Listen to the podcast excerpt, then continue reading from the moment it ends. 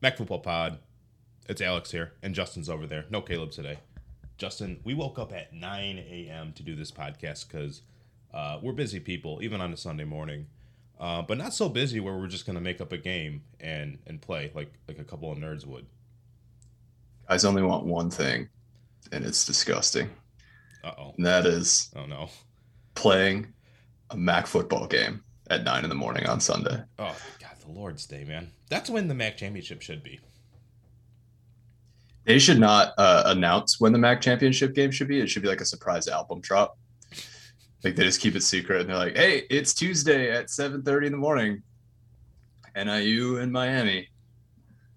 Get on down." I think I, the the only way attendance would probably be the same. I think the only way people should know is if like like a local ish celebrity just like kind of like tweets out a link. Um, I was kind of thinking like Kendrick Lamar, like if Kendrick Lamar just like like you said like surprise release, that made me think of like the way he kind of does like his album releases sometimes, where it's like, oh crap, it's coming out. That's that's a good surprise drop. Um, but I don't know, I don't, I don't know any like good like Mac level celebrities that would be like. Uh, if they just like tweeted out like the ESPN Plus link, like, oh my god, we got we got to go. This is where NIU Toledo's gonna be. Oh my god, this is where the Mac Championship's gonna be. Yeah, who is the most famous Mac alum that would give enough of a damn to do that? Yeah, that's um Josh Cribbs. yeah, I don't know if he, he's on TV a lot, but I don't think that makes him a celebrity. Like, mm, like, like then you're saying like Michael Red guy's like a bigger celebrity than him? No, Fair. TBD. Uh, I, I guess we're just gonna have to say like uh, Bruce Gradkowski. I, I think I think that's where I can go to right now. Bruce. Yeah, if he if he tweets a link, you're you're looking at it. Mm-hmm. Uh, but we uh, we're, we're cool. You know, we made a game. Uh, I made, yeah, I, I, I, I made a game for us to play. Uh, what what does it involve? The two of us, some creative minds, a spreadsheet, and this here twenty sided die. Where did I get this twenty sided die? You don't want to know. I I live a very cool life. Um, what where these what what we're gonna do? We're gonna roll the dice. Where it's gonna land is gonna tell us uh, what's gonna what's gonna be affected. So we have twelve spaces filled by Mac schools. Depending on how many times we roll these numbers, will depend what kind of action we take towards them. Uh, those will be explained later. Me and Justin know the rules. You'll just you're just gonna have to find out as we go because we're on a time restraint. Uh, slots 13 through 19. I just have like a bunch of random stuff from like conference realignment, coaches getting fired, um, other game winners, some superlatives. And the 20th spot, I ran out of ideas, so we're just gonna have to get creative with it. Uh, I don't even have anything at the ready, just in case 20 is the first roll, which really sucks. Like, could you imagine if I don't even know what I'm gonna do for 20 yet? And if I roll 20 here on the first roll, I am fucked, man. We are all fucked. But Justin, how do you feel about this game? Uh, I introduced it to you earlier. Uh, you know what what kind of juices are flowing through your body right now? Oh man, I mean, I've always said that uh, uh, a Dungeons and Dragons Mac football variant would be uh, great. What's another stadium that starts with D besides Doyt? Like any stadium. Um, I'm trying to think if there's any in the Mac. Oh, Dix, Oh yeah, Doyt and Dix. There we go. All right, Justin, I'm gonna roll for the first one, and you're gonna take the action uh, for whatever comes up. let's do it. And that is 17, buddy. 17. 17. You got to pick two games that are going to be played on weeknight action, and who's going to win those games? Weeknight action. All right, how far ahead in the schedule I got to go to? Week ten, week nine, Eh, it's thereabouts. week ten. Weeknight action. All right, I'm gonna pick. How many of these games do I get to pick? Two of them. You, you pick two. Yep. I picked two. Okay, I'm gonna do one from week. I got Central Michigan at NIU, Ooh. and I'm and I'm going to say Central Michigan wins that game. All right. And then in week 11, see if there's anything I like here.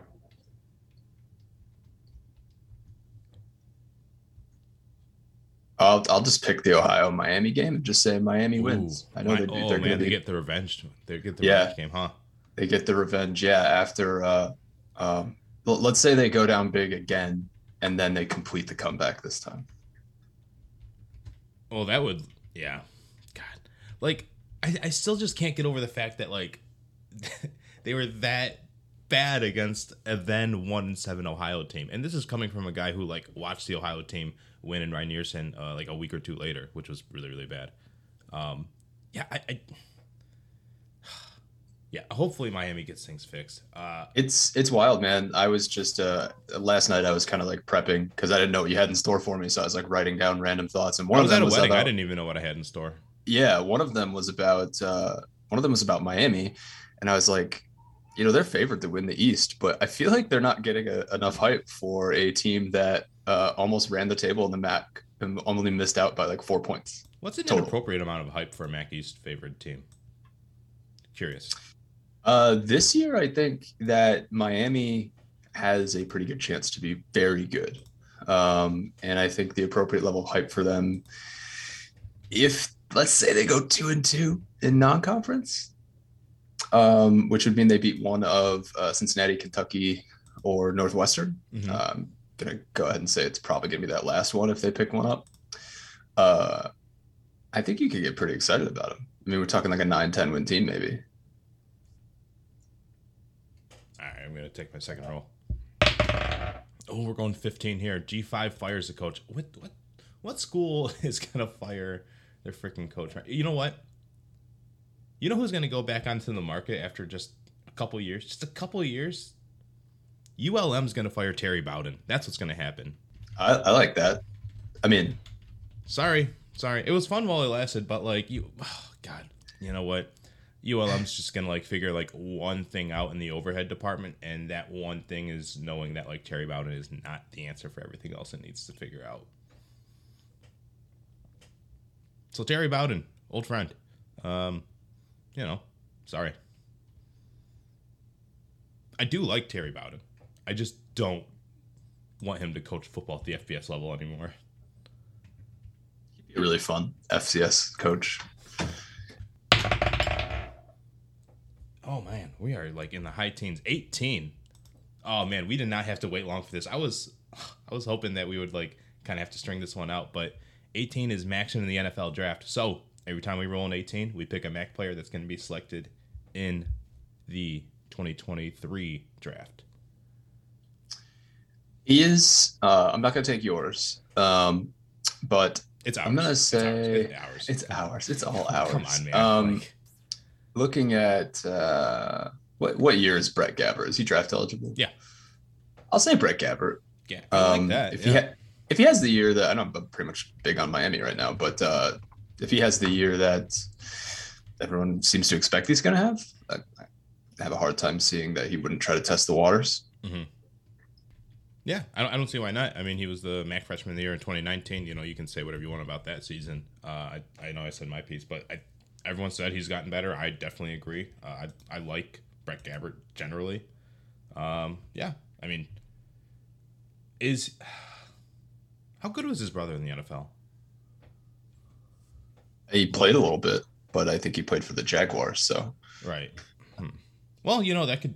Hey, Brett Gabbert, Trevor Lawrence, teammates, Gabbert reunion. I could see it. No, I family business. Yeah, no, no, he's gonna go to the Lions. It's gonna be great. Oh my God, 18. You know what? All right, let's just get it out of the way. Let's get it out of the way. And if we roll 18 for a third time, I'm I'm getting a new new new 20 sided. Uh, Hassan Beydoun. Who doesn't want to pick Hassan Beydoun? Uh, not the biggest target in the world, but biggest heart. Uh, non preferred walk on was not offered by any college, any college, not Wayne State, not uh, not Alma, nobody, nobody wanted Hassan Beydoun, not even Eastern. But he walked onto campus. Uh, well, he just wanted as a student, walked on, uh, and now he's two-time All-MAC receiver, thousand yard producer, led the MAC in receptions alone last year. I mean. And Hassan Beydoun, you know what? If you've ever met him, you know he's the coolest guy in the world because that's absolutely true. Because uh, people from Dearborn, they're usually pretty awesome. I love Dearborn. I love Dearborn. And you know what? I love Hassan Beydoun. Uh, I love his makeup and I love his game. So uh, he is going to the NFL draft. Uh, out the mud, man. Like it really is like unpredictable. Just like the kind of season that not not season, but like the career that he's had. you know, like joining the way he did, and then he got the scholarship the day before the Quick Lane Bowl, and then he had like a career game for him. Like it was like seven or nine catches or something like that, 140 yards. When he, when I talked to him, he said it was 400, but he exaggerated. Um, but he's hard not to root for. Man, he is just awesome. I love Hassan Beydoun. Day two pick. He's gonna do numbers this year.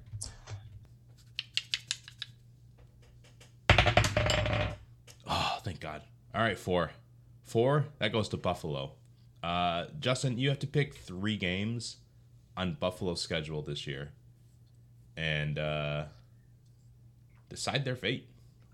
Three games on the Buffalo scheduled. Uh, well, they're going to beat UMass. Um, they are going to beat. Uh, I'm just to take the easy way out here. I think they're to be both Bowling Green and Akron, which I guess, like, um, you know, I think we expect Bowling Green and Akron to not be that good, but I guess we're not entirely sure that Buffalo is to be.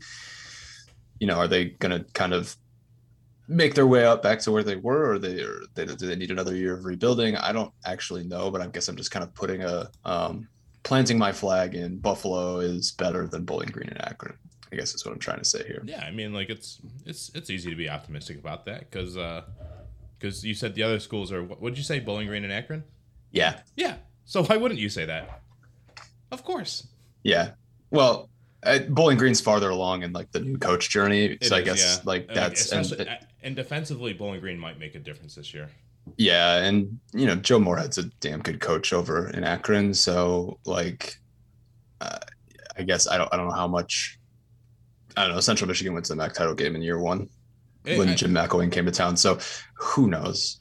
But my expectations are that Buffalo will be better. Yeah, I mean, like it, you know, like this is the first like full year plus, right, for Mo Linguist to like get settled into his program. Uh, you know, it, it'd be saying like, "Hey, this is my first true year of getting into a football season," because last year was just kind of like really murky, um, with like the lateness of everything. But this is where Buffalo is, and it is not below Akron and Bowling Green. This is just where Buffalo is right now. Like that's what that kind of statement would be. Uh, anything like less than that would suck. Yeah, it'd be a bad it'd be a bad year. Really bad luck. 13. Realignment. okay, so I have been meaning to say something. I don't know if I've ever. Have I told you, Justin? Oh, I've definitely told you, Justin. I no, we've definitely had many conversations about this. Um, I'm going to say a school that is going to have secret intentions of joining a new conference. Um, it's actually Texas A&M. They actually want to join the Big Ten. Uh, this is this is a secret, and I'm not reporting this. This is for the game.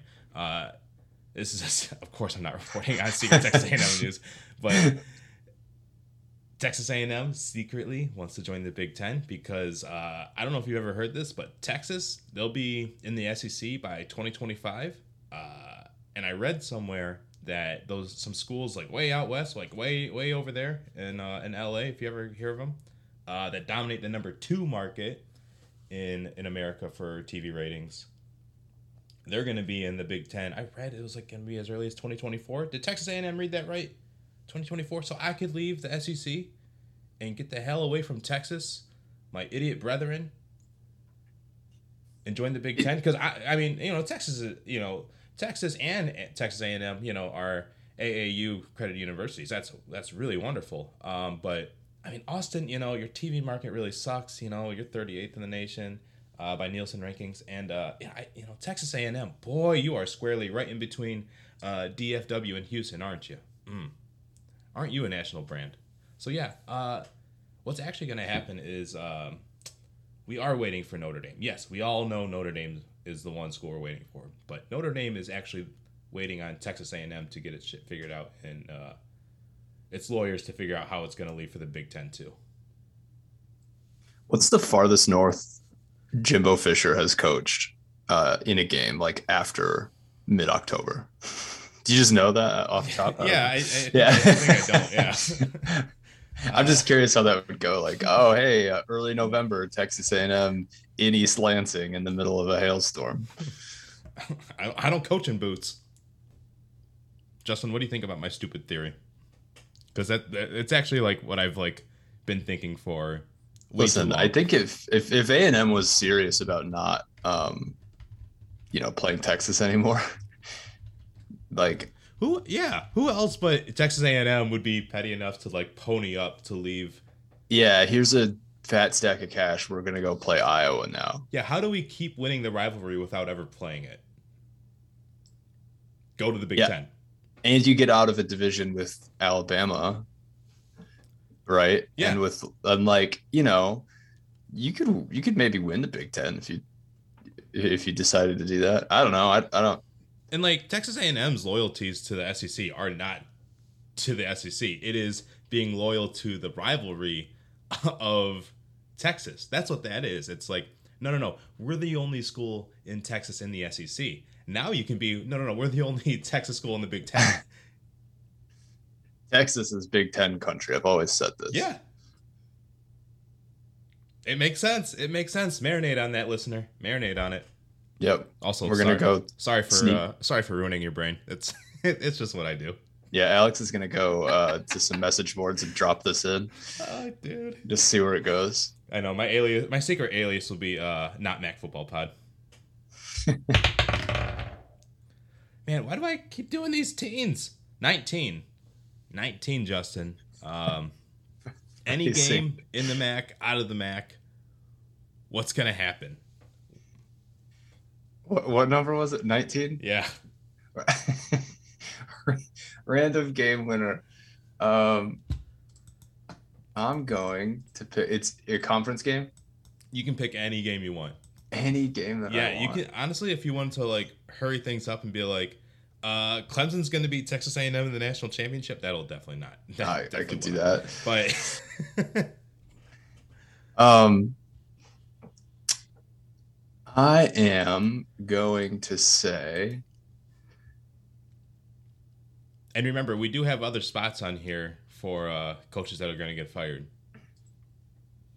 Oh, that's that's a fair point. Okay, I got one for you. Okay. This is one that I would like to happen.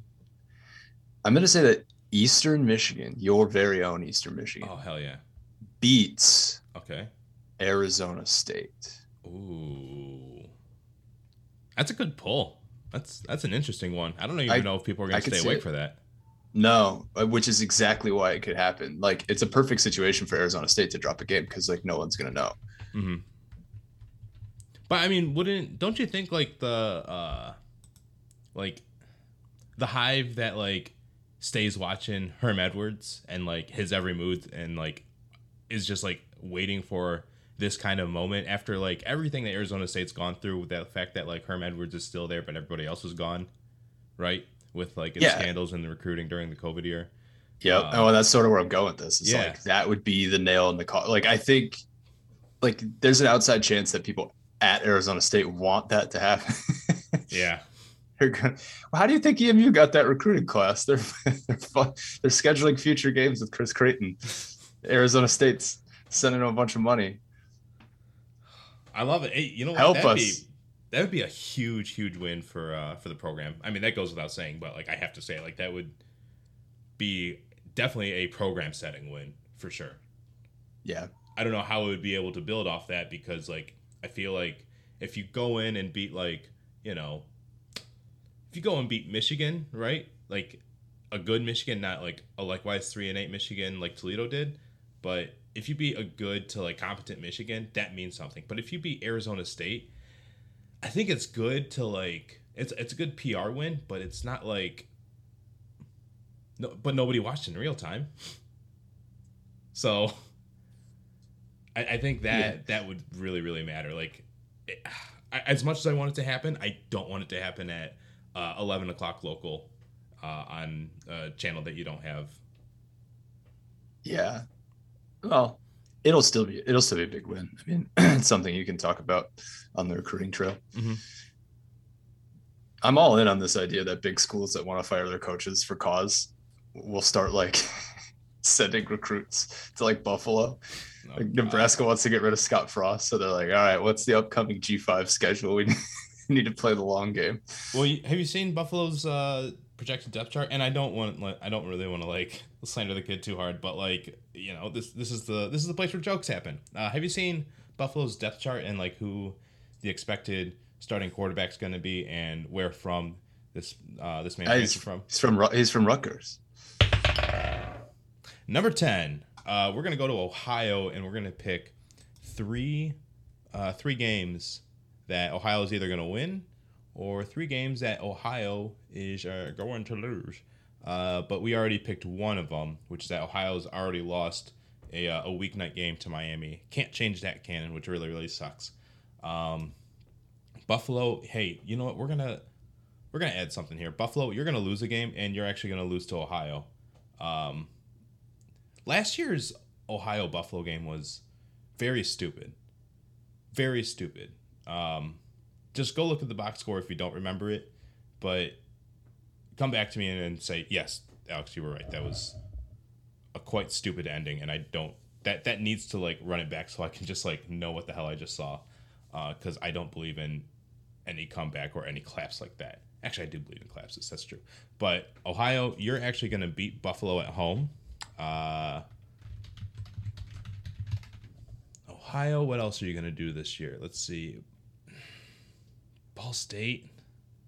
Uh, I'm going to leave that. No, Ball State, you're going to lose to Ohio too. Ooh. I think Curtis Rourke's going to do something good. I, th- I like Curtis Rourke. And maybe it's because I just saw like the clips of Nathan Rourke going off last night in the first half of his uh, CFL game where he went like 23 of 26 passing Yeah, Ro- for five Rourke. Rourke stock rising. Oh my god, dude. Um, nah, that's like, oh god. But Akron's gonna beat Ohio. Akron's gonna beat Ohio.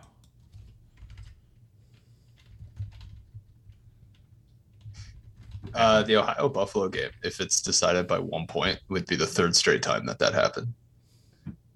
Because they didn't play in 2020. Oh, that's right. Yeah. And is that 2019 or like is that the one where like it ended in overtime on like a missed uh PAT? Uh, I think so. Yeah. Oh, dude. But they might have done that again that year too. Because Buffalo had 2019 was really weird for Buffalo, where like Dude, yes. let's let's list off the all Matt kickers uh, that Buffalo's had lately.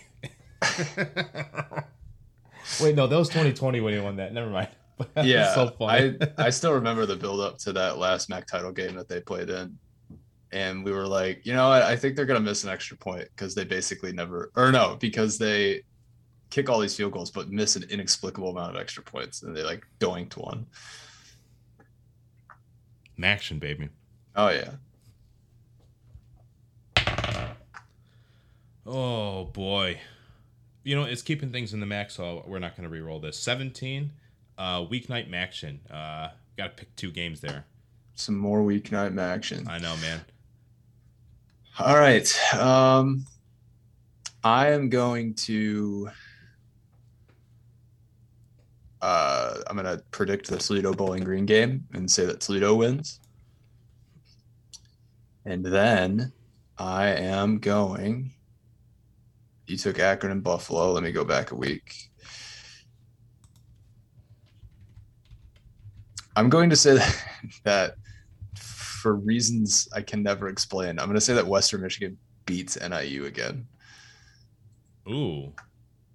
Really? I mean, last year I get like I get why Western beat NIU is because NIU had already be, like clinched the West, and so uh, Rocky Lombardi sat out with a quote unquote injury, but he was totally fine Right. the rest of the way, huh? Um, you know, and like I would not give a shit either if like I'm already going to Detroit. Um, but seriously, so you think Western is gonna like get by NIU's defense, huh? Well, I, I don't have any real football reasons for this, but what I want I love is to that. That, What that- I'm that's a really good explanation. So listen, so NIU NIU's final two games are against Miami and Akron.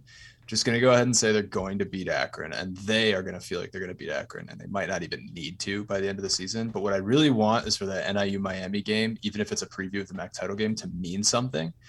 um, because what I'm afraid of is NIU coming out really strong and then kind of having those the final two weeks of the season against Mac East teams where they sort of back in again, um, like they did in 2018, and I don't want that.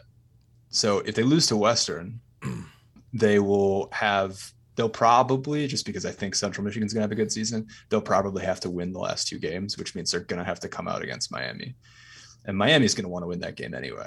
And so I just kind of want that game to be a heater, is what I'm saying. And that game is uh, the Miami NIU game is um, on ESPN2, November 16th, Wednesday. Hell yeah, man. I love the plug. yeah, you know, you're thinking about November right now, August 7th. Six. Oh, thank God we kept it little. Hey, look at that. Look at what I just rolled for. I rolled for a team that we already said that beat a P5 team on the road, Eastern. I got to pick uh, three games on Eastern schedule and uh, decide the future. Well, hey, what, what's my what's always going to be my first overall pick here? Uh, Eastern's going to beat Central Michigan at home on Black Friday. Yes, oh my. are. Yeah, come on. Don't, don't you left that wide open for your boy to take. I am snatching that pie. Uh, Eastern is going to beat Central at home Black Friday. Mark it down. Um, Lord willing. Eastern, what else are you going to do? Uh, we're going to go way up to week uh, Louisiana. Hmm.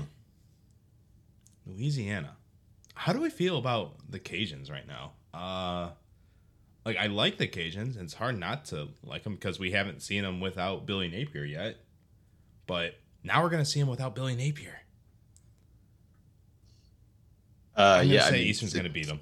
East, you're gonna go, uh, man. I mean, it's a first year head coach, right? Week two, they might be, you know, figuring some stuff out, Mm-hmm. ov- overlooking EMU a little bit. This is we're basically shaping up to have EMU win the MAC here. I see what you're doing. I, I not. see this. Listen, I didn't pick EMU over, over Arizona, but I did pick Hassan Beydoun to go into the NFL draft. Yeah, but you realize where this is going, like, because now if we if we shake the schedule out any other way, I didn't pick MAC, NIU. They're gonna go. I'm leaving. that. I'm leaving the NIU game. Wide. Oh, hey, look what I just scrolled by. Look Um, EMU is going to beat Louisiana and Arizona State, and then Okay. uh, finish finish last in the MAC. okay, uh, we're what gonna. we like to call the Western Michigan. I'm gonna do this one uh, because it is in the division, but at this point, considering like the recent news that we saw, um, and now that we're 30 minutes into this podcast, I feel like it's it's appropriate to bring it up. Um, Eastern's gonna beat Toledo, and dude, Toledo's really fucked this year. Man. Toledo's really messed. Like, camp opened starting early last week, right? Their linebacker coach already left for the Jets. For the Jets. How? Okay, so now if you're Toledo, you think if this is happening in like December or like even April, you're like, okay, the market's the market at whatever point this is, but like we're Toledo, we can probably get a quality candidate. You're in It's- season. Dude, it's yeah, like now it's a true numbers game. Like your re- your options are actually limited. Like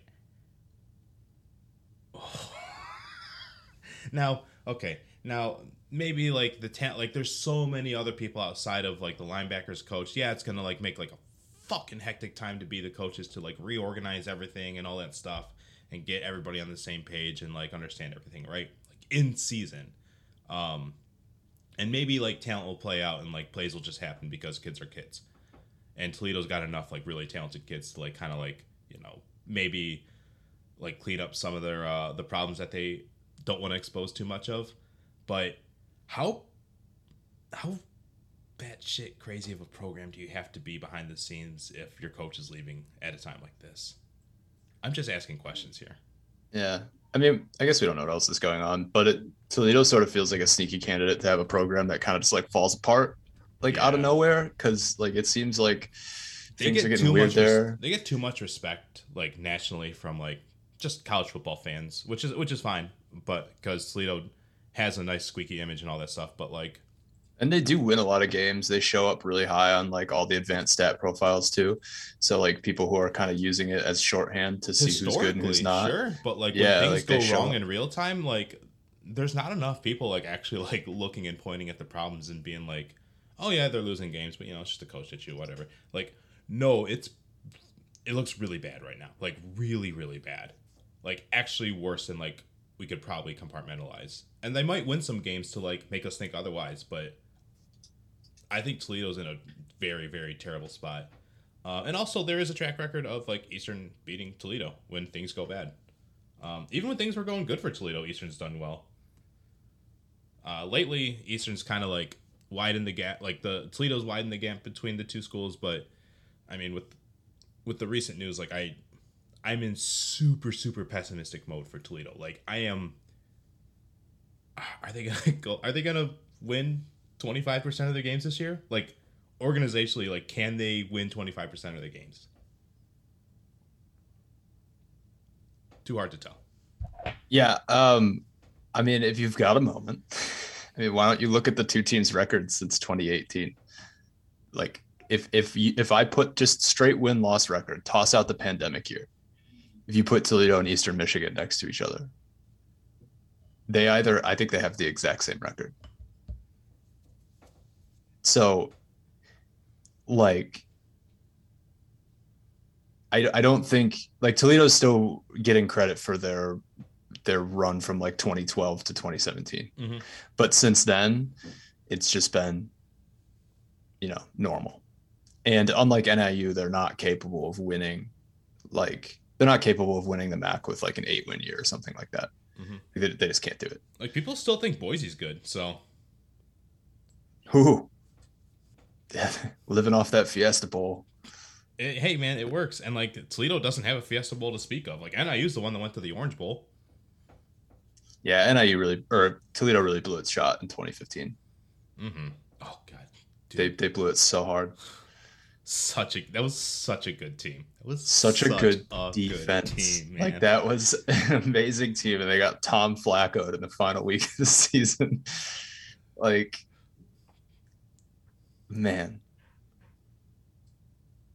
Tom Flacco's a real person. Like if, if anybody's like listening, they're like kind of like younger, just started college, and they're like, who? Like yeah, he's a real person. Yeah, he's he's Oh, exactly who yeah. you think is. Uh, I, I forget how long ago 2015 was. Like in my head, it was yesterday, but like that was an eternity ago. He's elite. He is elite. One. Justin, uh, pick three games in Akron's schedule this year. Akron and Young Jeezy. They've already lost to Buffalo in this scenario, uh, and lost to Ohio.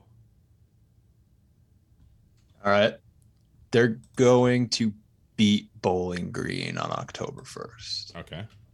It'll be their third straight win against Bowling Green. Um, they are going to lose to Central Michigan, and they're going to lose to Miami. Nice. So Miami's having a pretty good year. Miami's beating Akron. Miami's beating Ohio. Uh, who was Miami? Mm, okay, we still have more to figure out for Miami, but they're they're beating the teams that they should beat so far, so that's good for them. Uh, but Akron, they beat Bowling Green. Joe Moorhead's going to get past uh, Bowling Green's rising defense.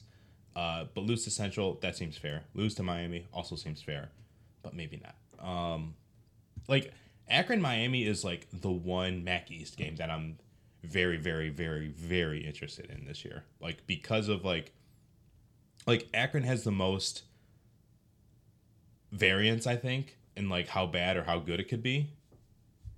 Like I think the quality for Bowling Green will definitely be up, but like I don't think the variance of like how many games it could win versus how many I expect it to win, like I don't think the variance is all there in the end.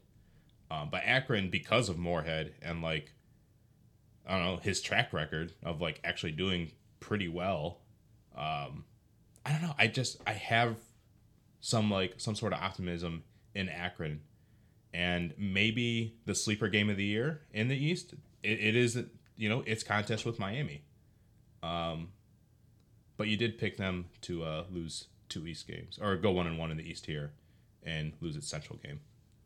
Explain yourself. Uh, yeah, real simple, Alex. Those teams are better. Ah, damn! I love your fucking insight, dude. That's good. That's good shit. So that's how they pay me the big bucks. Damn, man. Hold on, I just got a press release. Press release. Uh, Meadowlark Media hires Justin Coffin to replace Dan. I was gonna, I was gonna say, uh, I was, I thought you were gonna say Stugotz. No, oh God, no. Why would No, it's gonna be. no? Because like it still wants listeners. Yeah, it's true. I would not ever listen if Stugotz wasn't on there. Like episodes that like he's like not there, just not worth listening to. Sorry to everybody on the show, but I, I love Stugotz. Oh my gosh, another teen. Uh, but you know what? It's okay because uh, we're allowed to play this one. Uh, a coach is getting hired anywhere. Uh, ULM right now is the only uh, job that's open right now. Uh, so I have to fill the ULM job. And, and that, that's just them's the rules. You know, I was hoping, you know, more schools would have uh, fired, you know, fired some coaches by now. But ULM, you got to hire somebody. And I, I want to be fun and just like kind of stay in the MAC for this and like ah, just go to the well. Who in the MAC would be good for you? Uh, I mean, Bowling Green. Oh, do, do you think the school that hired Terry Bowden would definitely hire fucking Scot Loeffler again? Or like Brian VanGorder? Yeah, I think Brian VanGorder's done. But I mean, if For you if now. you'll For If now, you'll- but like he's like, you know, oh no, you know what? Actually, no, he's actually a bad name. Oh, so can I can I try to can I try to help out here Go for it. with a potential Mac coach that you could fill in? Can I just pretend that my next role was a 15 Go for it. and it. just and just say just for funsies, Toledo fires Jason Candle. Thank you. And then that might give you a name now in our in our little canon here. Oh, thank you That you can throw in. yes, Yes, yes, Let me For you. Toledo really quickly. All right, so Toledo, I think, yeah, yeah, yeah. Uh, Vince Kehres from Toledo is actually going to be the defensive coordinator at Toledo. You're going to be the new head coach at ULM, uh, not Jason Candle. I know, I know what you were thinking. I knew what you were thinking, but no, Yeah. I'm not doing that. No, I'm, I can't do that. I'm sorry. Right. I, you needed the shakeup on the coaching staff. Yeah, I mean, there needs to be a first timer. Uh, Vince Kehres is a really good defensive coordinator. I think he's from the Mount Union tree or the uh, no, it's not Mount Union that they do. No, yeah, no, they're Mount Union over there. Yeah, it is. yeah, they're, yeah, they're Mount Union. Yeah, and that's why candle needs to be uh, the candle needs to go in order for um, for him to make the move to ULM ULM because you know he's probably next in line for Toledo head coach if Candle like took another job. yeah, and uh, Just going with what they've done in the past. yeah, and after you know losing to Eastern as bad as it did, and like having you know, yeah, that that that was the final straw. But uh, they didn't fire him until uh, after the season. But yeah, administration. You know what they're gonna say to Toledo, they're, or what they're gonna say to Jason? They're gonna say, Jesus Christ.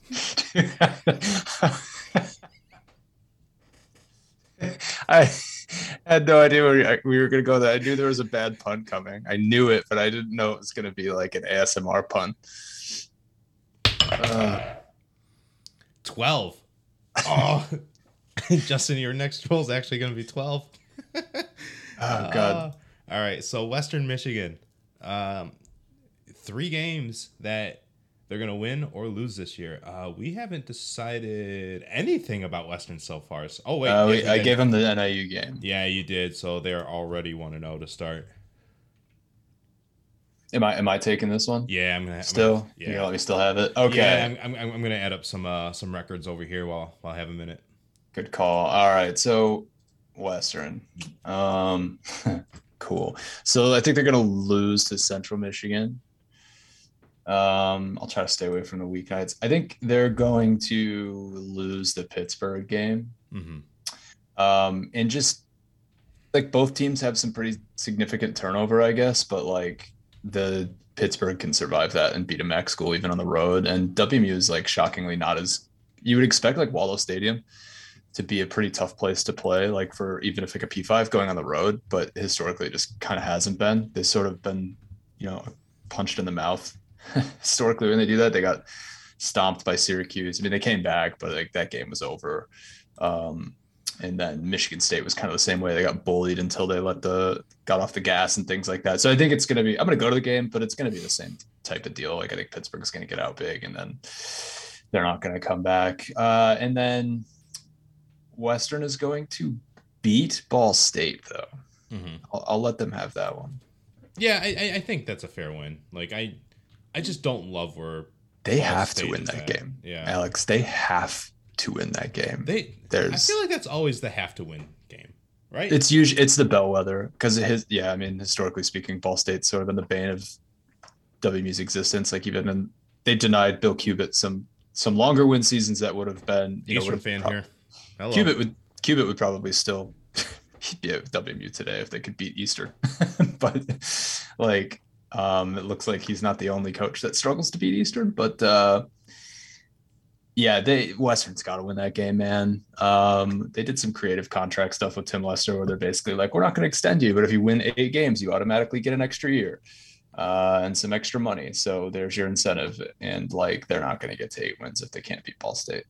Um, so it would put put them one step closer to another coaching search, I guess. But um, what was the first game that you said? Win Ball State, I, lose. Pitt. I said they're going to beat Ball State, lose to Pitt, and lose to Central Michigan. Lose to Central. Okay. As much as it pains me. Yeah, I, I didn't want you to say it twice. I wasn't trying to troll you, but like, uh, I did need you to clarify what you said. Um, cool. That's all good. I, I, I'm I'm I'm dealing with the pain now. Yeah. yeah. so that I don't have to in November. November 17th is my birthday. Um, and November 16th is the central game. So I just got to be prepared to wake up the next day feeling both old and also accepting my fate.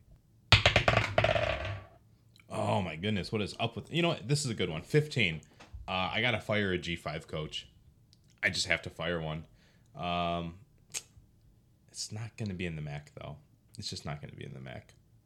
I lied to you. It's gonna be in the MAC. Uh, Scot Loeffler, uh, we don't know how the rest of your season's going to go, but obviously it's going to be bad enough to where uh, you lose. So uh, Bowling Green and Toledo actually this year will lose their football coaches, uh, both by firing them because uh, neither of them are good. And the I 75 trophy is going to be not a fun rivalry game to watch. Just not. So Scot Loeffler, chopping block. 11. Uh, Justin, I keep giving you these. these oh yeah, All right, so we got to make so Jason Candle's getting fired here. So like we've kind of, kind of working backwards from the end here. Yep. Now let, um, let, us kind of refresh where we're at with Toledo so far. Yeah. Uh, they will beat Bowling Green in its uh, very crappy game. Uh, will both head coaches make it to that point? TBD. Uh, but they will have they will beat Bowling Green this year, and they will not beat Eastern Michigan. So no Eastern, but they do beat Bowling Green. So if um, if Jason Candle's fired, they have lost to Northern Illinois. Um, they've lost to Central Michigan, and they've also lost to Kent State. Ooh, ooh. So that is, I'm just getting aggressive. That's an 0 and 3 start to MAC play. Oh my goodness. Um, they also have Ohio State and San Diego State on the schedule. Okay. Guys, there's a possibility that okay, if this happens, I mean it's canon now, so now it's going to happen. Toledo will start one and six. That's think awful, about man. that. Think about that. Now hold on. Are you saying that they're just gonna win their first game out of camp? Like you really think that? Oh, sorry, I didn't think they were gonna lose to two and five. I apologize. They're not gonna lose to UMass. But if they do, and see, like, I, I just, I don't know. I mean, yeah. If we're just saying that, if we're like, if we're just having fun lean, with I'm saying lean, that, I'm really leaning into like it's it's really imagining a season where it comes off the rails. Yeah, I, I mean, isn't it already? Um, I mean, it was a, it's a linebackers coach, so I'm not gonna like if a coordinator left. that'd be a different story. But I mean, we'll, we'll keep it as bad as it is. They're gonna lose three straight to open Yeah. back play. I guess, yeah. And I guess this isn't Let's the first time they've only run with uh, this many coaches. They were only add, they only added like the tenth assistant position uh, somewhat recently, but I don't know. Yeah. I still think it's a big loss, and like I think it's just like it's screaming volumes of like everything else that's going on with this Yeah. program. That's that's just where I stand with it. Yeah. Number five, Central Michigan. I get to pick uh, three results for them. Uh, Central has already lost to Eastern in this scenario. Central has already beaten Akron. Uh, Central has already beaten Toledo. Central has already beaten Western. So it's looking pretty dang good if you're uh, CMU. Um, so I'm going to screw some things up for you. Uh, Central, you're going to lose non-conference game at home to South Alabama.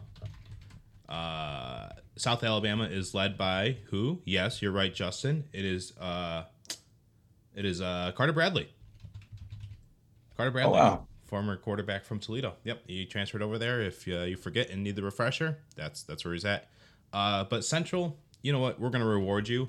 You're gonna beat Oklahoma State. So you're gonna beat Oklahoma State before you lose at home to South Alabama.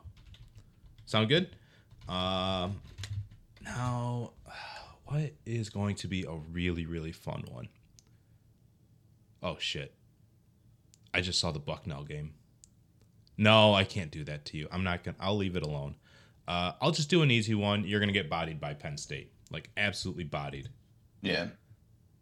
But honestly, you beat. I, I'm telling you, you're gonna beat Oklahoma State. That's pretty cool. But you're you're gonna lose to South Alabama, which is gonna. Oh yeah, you putting that in the canon? yeah. Oh, I'm putting. Yeah, Oklahoma State. yeah, they're beating Oklahoma State. Sure, why not?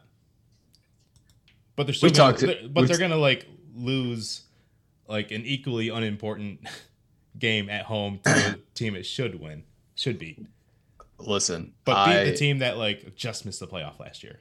we've talked about this um, off pod before, but I think we're all pretty excited for that CMU Oklahoma State game. It's got Yeah, like it's got some like 2016 was a long time ago, right? But it was still like there's still some bad blood there. There's like people are gonna remember it. They're gonna play that replay of that play over and over again in the entire build up to it. I think CMU is gonna be pretty damn good. Oklahoma State obviously is gonna be very good. Um, I think you could have like a pit situation last year where like Central beats Oklahoma State, but then they go on and win the Big 12. Um, like, I, I could see it.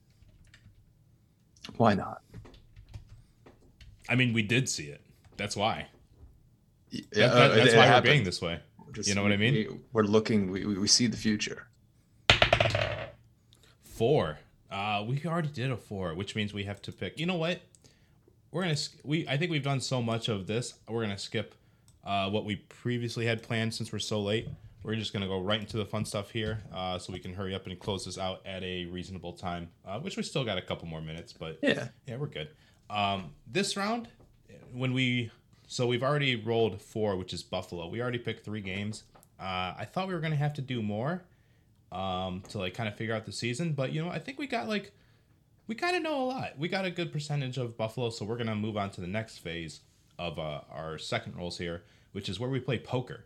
Uh, we kind of play it from the university side, and then we kind of play it on the coach's side when we do this. So you're going to answer this two ways: check, raise, or fold. Does the university do they check? Do are they going to keep the coach around without giving him a raise? Are they going to raise contract extension, or are they going to fold, kick your ass to the curb? Um, for four, it's Buffalo. So what does the university want to do with Mo Linguist? Which, uh, if anybody also needs another refresher, they gave him a one-year contract extension already. So are they going to Yeah. give him another one? I mean, this year they're already in our scenario. Uh, they got some wins on the schedule already, uh, but they got some losses too. But they got some. They got more wins than they did. Uh, you know, certainly in 2020, or not in 2020, 2021. Yeah, I'm gonna say that they'll check Check. because they just they just did the extension, and I don't think they're gonna have like that type of year. Mm-hmm. Yeah, and like if there's like anything floating of Mo Linguist, I mean, but what does he want to do? Does he, you know, he seemed like the hot commodity coming in. you know, had all this experience at like big time places. It was easy to think that he's going to use Buffalo as a stepping stone. Does he want to use Buffalo as a stepping stone though? Uh, probably. Yeah. What do you think he's eyeing for?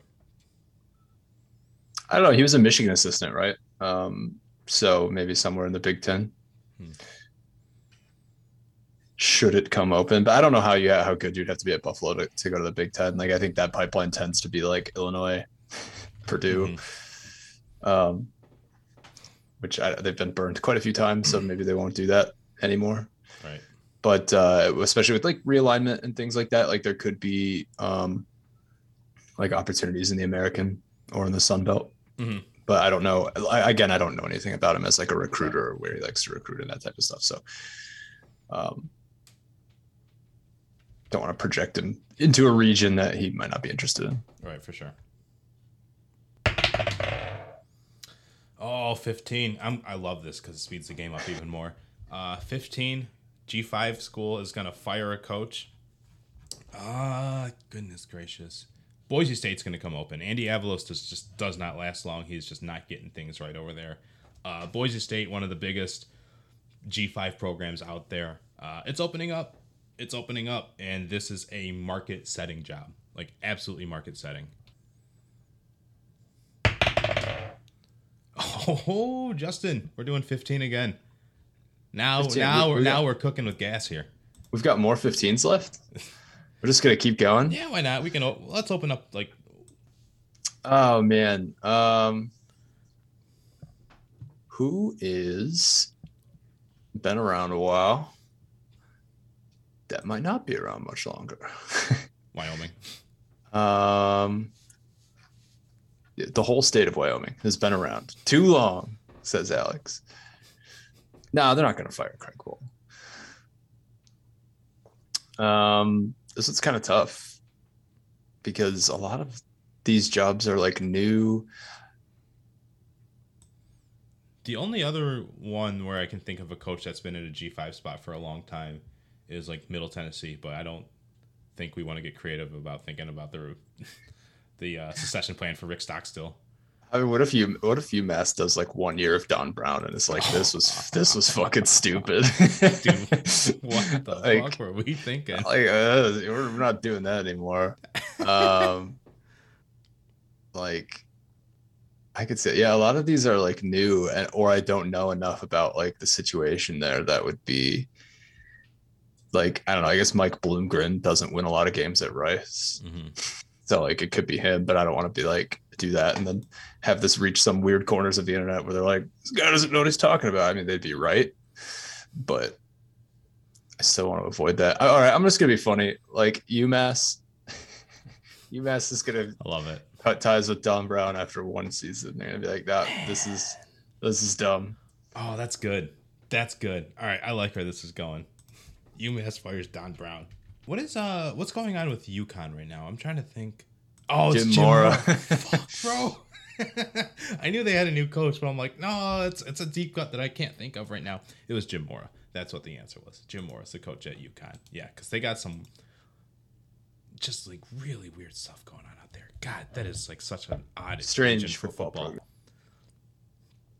football. Oi, oi, oi. 16. Some coach is going to get hired so right now, Toledo, Bowling Green, Boise, and UMass are all open right now. Um, P5, for whatever reason, we just have not rolled a 14 yet. So whatever, it is what it is.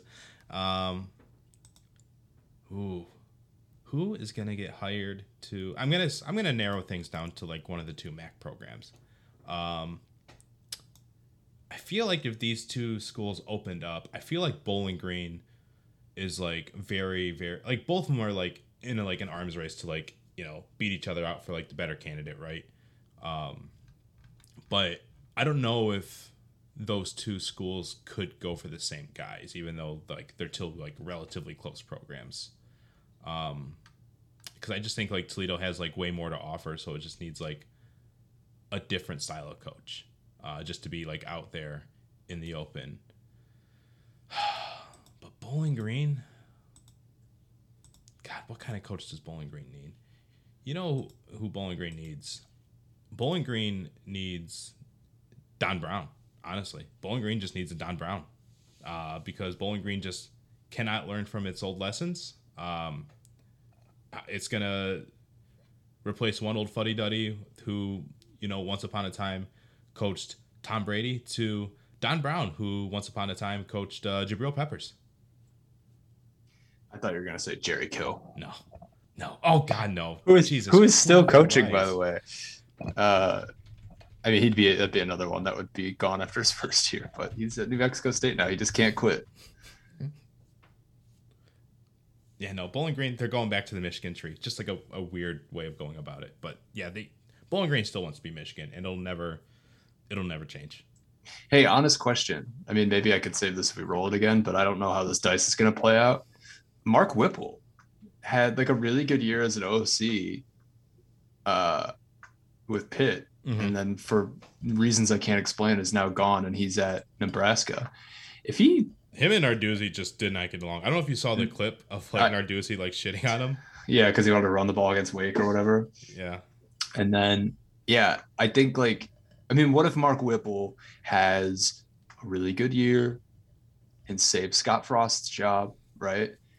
Like, would Whipple want to take a job like a, a Bowling Green or I don't know if Toledo would hire him, but no, like I don't think I don't think Toledo could he talk his way into a job like that? Toledo's athletic director is 37 years old.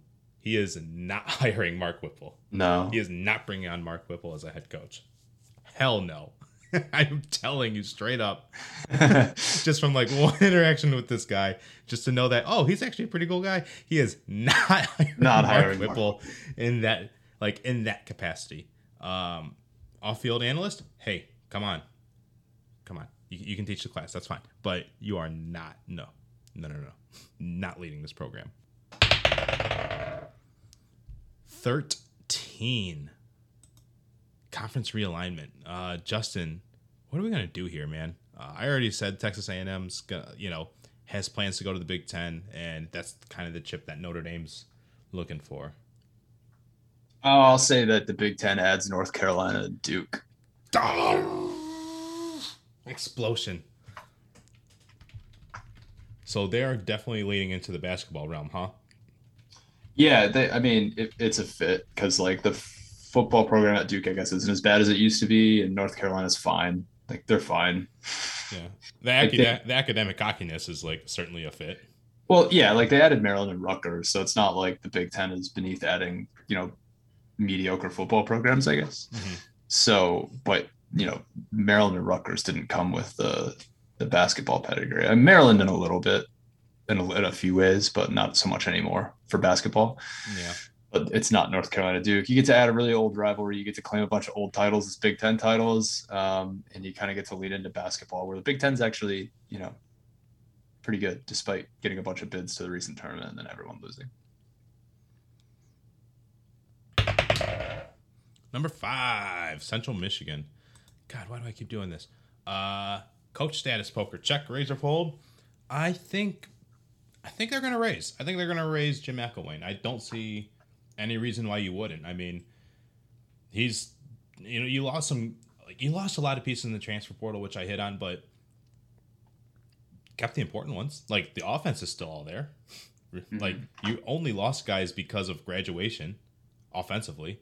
Um, you just gotta. It's it sucks that you lost the defensive guys, but they also gained an extra year from the COVID year, so I can't like fault McElwain for like you know, having guys leave the ship like that. If they were like mm-hmm. dudes who had like three years of eligibility left and then they went to Ole Miss or then they went to, you know, wherever, then I'd like look into it and be like, okay, this is an issue that Central's having. But I, you know, it, it just sucks for them to deal with in the terms of playing in 2022. But for Jim McElwain, yeah, man, give him a raise, man. He's probably going to do well. Like he's already predicted to, he's getting the respect from people like in the media, locally and nationally. So, mm-hmm. you know, McElwain's done about as good of a job, if not a little bit better than you could have ever asked for if you're Central. Uh, definitely. I mean, do we have like another Frank Solich situation? So let me put it this way: like in ten years from now, are we still talking about Jim McElwain at Central Michigan? Does he get Alex's stamp of approval of uh, saying yes or no. Is this coach built differently? Jim McElwain? Yeah, he humped a shark. We all saw it. Which is precisely why I could see, uh, like that whole scenario is exactly why I could see him maybe like not ever leaving CMU because like he went through that shit at Florida and it's like, dude, I won like two division titles and I got chased out of town and had to like that do that whole thing. Like I don't know if he would ever do that again. But college football I, coaches I would are hope weird. not. Like I hope you don't lie about death threats to your Yeah, threats to your I'm family. sure he's learned that lesson. Yeah. Um, but like it's just I don't know. He seems to have centralized the type of year that I think they're gonna have. I mean, that's gonna be two G five stops that he's had where he's had like a ton of success, and like maybe he's just like, this is where this is what we're gonna do. Yeah, like um, like some guy loses his shit because he moved to Florida for a few years. Yeah, of course. And like it turns out mid Michigan is the real lifestyle for him. Uh yeah, that that checks out. That checks out. yeah, and I'm a big fan of like having coaches stick around. I mean, he's good, so I would prefer him leave Central uh, immediately, but Yeah, the sooner the better. like the you know i'll give you an opportunity to talk about some recent recruiting rankings right the 2023 classes are all directional michigan up at the top Mhm. central eastern western right and i just think that Well, not in that order. uh when i checked yesterday morning What is it? central eastern then western Damn it! I know, Things I'm sorry to- I haven't. I, sorry I, to I don't really care. No this, but point is is like i think that would be pretty cool i mean like for the state especially but if all these coaches stick around for a while like tim lester does good enough creighton's obviously proven himself mcelwain's a very good coach like that would be really good for the conference if the coaches stick around a little bit uh, longer than they normally do instead of you know jumping ship. I've sort of changed my my tone on that in recent years where i used to think the best thing you want is a guy who's going to come in build real quick and leave because you can have more success that way if you hit hit it exactly right hmm you know, over and over, a la like NIU. Um, but I, I have steadfastly argued against you though. but I I'm think happy to say that. yeah, and I think the ba- the the reasoning behind that take that I don't really have anymore was that it raises the ceiling of your best teams, right? You want to put teams in the Orange Bowl and stuff. That's you want guys who don't want to be there because you want their ambitions to be elsewhere. But if you want to raise the floor, because what happens is you see what's happened to the MAC recently. It's like the bottom's sort of fallen out a little bit, like really bad at the bottom. And it's kind of dragged the conference down like reputationally and just the games aren't as good sometimes. And I think if you have more longevity with the coaches, you're just gonna have a better product and it'll be more fun for everybody. Yeah. I mean, the thing is, like, a lot of that hinges on, like, getting some excitement on the recruiting trail and, like, getting recruits you, quote unquote, wouldn't normally get. But where are you going to find these recruits at? Like, honestly, like, all of the proof of, like, you know, yeah, you have, like, some Hassan Beydouns along the way, but, like, 99% of the guys that are actually worth it at the D1 stage, like, they're all there on Front Street. Like, they're all on Hudl. They're all on 24 7 Sports. They're all on Twitter. Like, we all know where they're at. Like, we as, like, not me, but, like, coaches, you know what I mean? Mm. Like, Yeah. they- they're those guys are easy to find. Like you can see that, you know, the talented commits that like you have in mind, they gotta go somewhere, right? And there's how many FBS schools that are at this G five level that kind of want that, um, the Sean Lewis approach, where they want the excitement and then like that excitement will turn into some sort of results. I guess I don't know. We'll figure it out later. Or do you actually want to go the Frank Solich route and like find a guy who, you know, really, really has wanted to coach at where they're at, even though it's in the MAC. Um, and they might not be winning all the games in the world. They might not be having the Dino Babers kind of lift in a program, right? Where he was only around for a few years because he was exciting from the FCS realm and then got into Bowling Green, excited them, uh, went to three straight MAC championship games with a high flying offense. Um, it doesn't matter what the cupboard looks like after he left because you just, you know, that's what you hired for, right? Yeah, you you hired got- for that three year cycle. And then you got to get it right again. And Yeah. it's very difficult to do And like, and my consistently. yeah, my thing is like, if you're in that position where like you have to go through all the meetings of like hiring and firing coaches, like you don't want to do that. Like, wouldn't you rather just have like a Chris Creighton and like call it good and like get on with your life and actually improve the university in other ways if you're in that position where you get to hire coaches? Don't you also want to like hire other people around him and like better uh, better other departments like football? like the rules can't be Iowa, the Iowa like approach, but for like the entire conference. Like everyone just kind of hangs on to what they got. Yeah, it, like it, it works out. So like McElwain, I think he's that kind of guy where like he, I I believe that like he's not really looking hard outside to like, you know, land somewhere else because he had that life. He he did like you know now this the central thing it's working out for him and I think like the more teams figure out that guys like McElwain, guys like Chris Creighton, you know, sure they might be hard to find. Guys like um, Chuck Martin, even like they're hard to find, but if you find the right guy who, in the end, just actually wants to be at your Mac program, whether he went to that school or not, that's a much better long term program than, you know, finding for the next, you know, big hot things in in the span of 15 years. Agreed. Oh man. Do we want to do realignment or do I want to pretend that we rolled a different number? Let's pretend you rolled a different number. Justin, give me a P5 school that's going to fire their head coach then. Oh yay. Um. Oh man. Could be anyone. Yeah.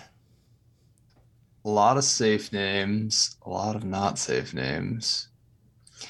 Um, they won't do it, but I think it's funny that like Billy Napier is already like on the hot seat, even though Says he, hasn't, he hasn't coached a game yet. You haven't seen all that stuff online about their message boards, or like Oh because my the God. recruiting class is bad. No, I haven't so seen that. That's so everyone's funny. like, "Oh, he ain't the guy." Like, Jesus Christ, he hasn't coached a game yet. Um, let's see. The uh, Jeff Hafley's only been at Boston College for is it two years? Oh, Will be in year three? I'm going to be honest. I Um, don't know the last time I kept up with Boston College. Yeah, I know. Um, I think he somehow survived this long, so who knows? Maybe he's invincible. But uh, Bryan Harsin could be in trouble probably. Mm. Um, so I would say that, but I'm also going to go with, you know, in canon, we said they lost to Eastern Michigan. I think Herm Edwards is going to be looking for a job. So we'll Oh, with that. yeah. I think that makes Herm sense. Edwards is Yeah. gone. Yeah, we're already there. Now that we're 70 minutes into this podcast, yeah, let's fire him. We fired Yeah. him an hour ago. By her, yeah, you already knew. Well, that's how the season will play out. Oh, I'm pretending I rolled a different number. Uh, hey, look, I fired a P5 coach too. What do you know? Um, Nebraska. Oh, Scott Frost is gone. Also, I love that we're. I love that we're saying that we're lying about the numbers, like anyone can fucking see the ties. We've, to- we've been truthful up until like this moment. Yeah, that's how you guys know. Yeah, so if you're ever trying to like, you know, hustle me in some sort of business deal, yeah, you could probably get me. No, I- I'm too truthful. Oh my gosh, I lied again. Uh, Justin, I rolled a 20. Uh, surprise me with like literally anything about college football. Anything. Anything. Anything about college football, man? Well, let's. uh This is hard. I'm gonna go with. uh We kind of we already talked about them a little bit, so like staying on theme. I'm gonna say Oklahoma State wins the Big Twelve. What the fuck? Yeah. What? I mean, it'd be kind of cool if they won the Big 12 and like their only loss was to, you know, your MAC champions, Central That's Michigan. what I'm. That's what I'm saying. I don't like how often you refer to this because now I'm like, are you really rooting for this? Like, what?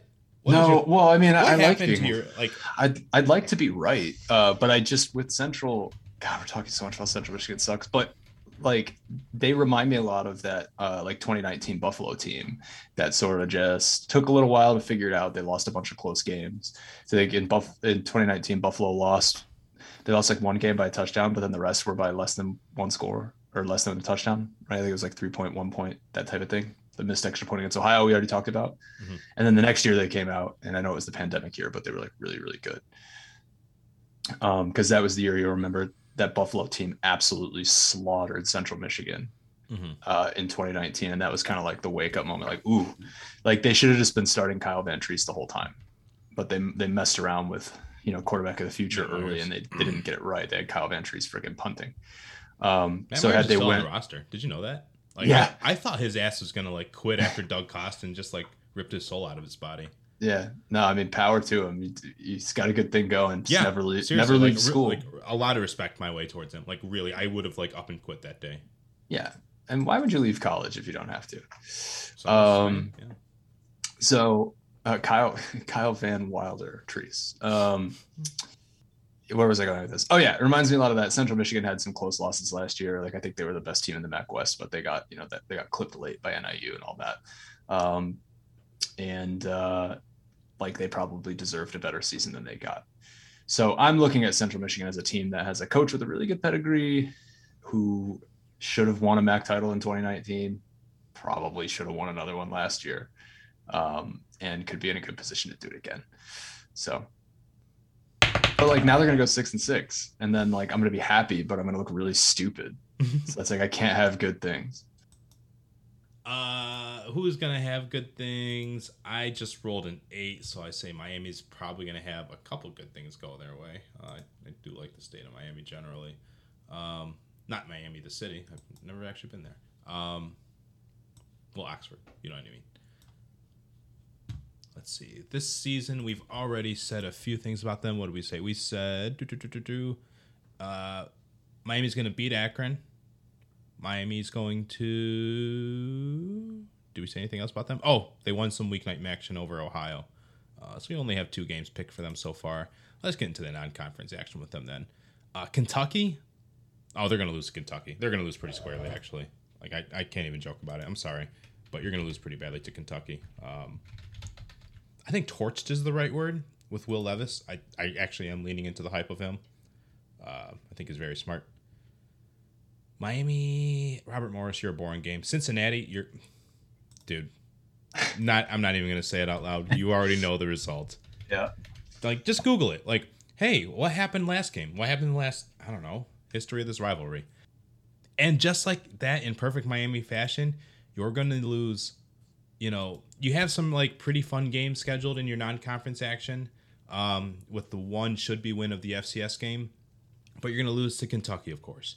You're going to lose to Cincinnati, of course. And you're going to lose to Northwestern, of course. All not incredible P5 teams that you can trick yourself into saying, yeah, Miami's should build up to be good enough to beat them, but they just won't. Um, so, in true Miami fashion, they're going to like just stink in non conference action. And then once action heats up, it's a different story. That's the NIU formula. At least NIU has some Big Ten wins to speak of. That's true. 14. I actually rolled a 14 this time. I seriously, it's, it's right there.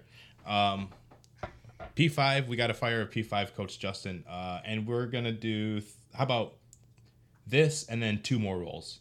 That sounds that sounds great. Okay. I've got a I got a sleepy child that needs to go to sleep. Uh oh. Um, what about uh, knowing nothing about the situation there? What about uh, Geoff Collins at Georgia Tech? Okay. Yeah, I mean, like he's not doing well. I mean, last I saw, lost to NIU last year. So Yeah, so he's in like season four, right? Or no, Mhm. 2019, 20. Yeah, Jesus.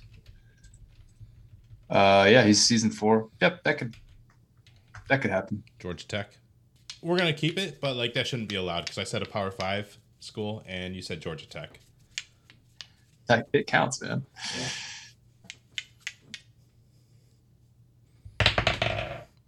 Number seven, Kent State. That's a team we haven't gotten to. Uh, I got to pick three results for them. Kent State, what are you gonna do, man? Uh, we already said Kent State will. You picked them earlier. Oh, they're gonna beat Toledo somehow. Oh yeah, because Toledo's gonna suck. That's why. Yeah, dumpster fire. Yeah, of course. I'm the one that said it. Uh, oh my god, yeah. Oh god, I just saw. I opened up to its non-conference slate and I saw uh, defending national championship team Georgia on there, and I that hurts.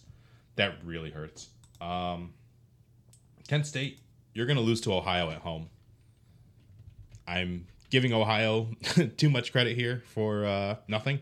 Don't know why, but you're gonna lose to Ohio. Uh,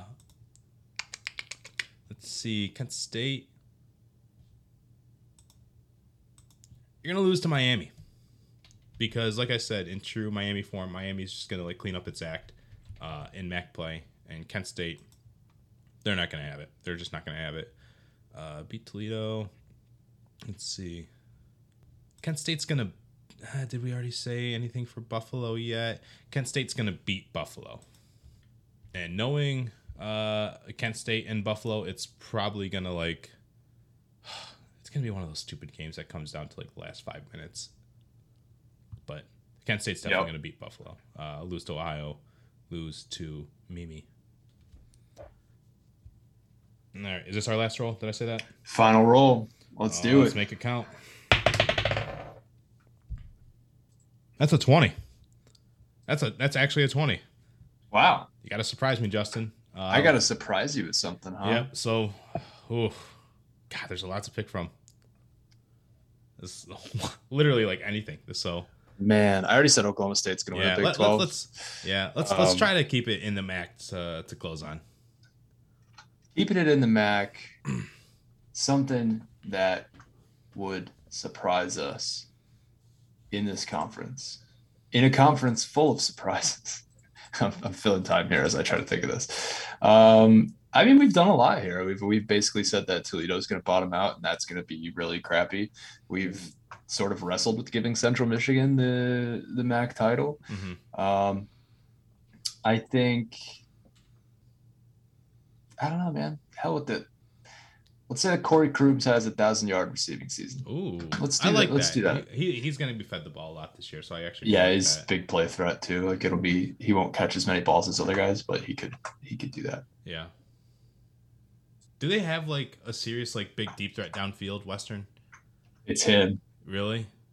Yeah, he's sort of playing the Dieskridge role um, because he's a little smaller and faster. Lester said some stuff about him getting faster last season, which is why he was open so But much. that, but a lot of that is like short game to go long. You know what I mean? Like I'm I'm saying like, is Corey Crooms like going to be the one like going like deep downfield to catch balls down there, or is like a lot of his yards going to be like within like catching the ball at like five to ten yards out range? No, he's he's the deep guy. I mean, he's the guy that caught the game-winning touchdown pass against Akron. He caught, I think he's the guy who caught that big. uh There was a bunch of big passes against Pitt, but he's the one that caught that pass where like the two Pitt DBs kind of like tripped over each other. I think Oh yeah. that's him. So like most of his, I, I don't have the stats on like what his like the air yards are before he catches it, but I know he's um you know he's double digit. I, I don't. I mean, he's a big YAC guy because he's catching it 30 yards down the field and then running with it too Mhm. but I don't think he's um, catching and running. Although that role could pivot, I guess, if if it's needed for him. Um, and maybe it will be maybe with the new quarterback they need to do something more quick. Uh, if the pass pro isn't as good, I don't know. I don't actually know. The offensive line's kind of a big question mark too. But hmm um, yeah, could be something like that. I'm on record saying Jack Salopek should have a good year. At least he better. Um, yeah. And boom goes the dynamite.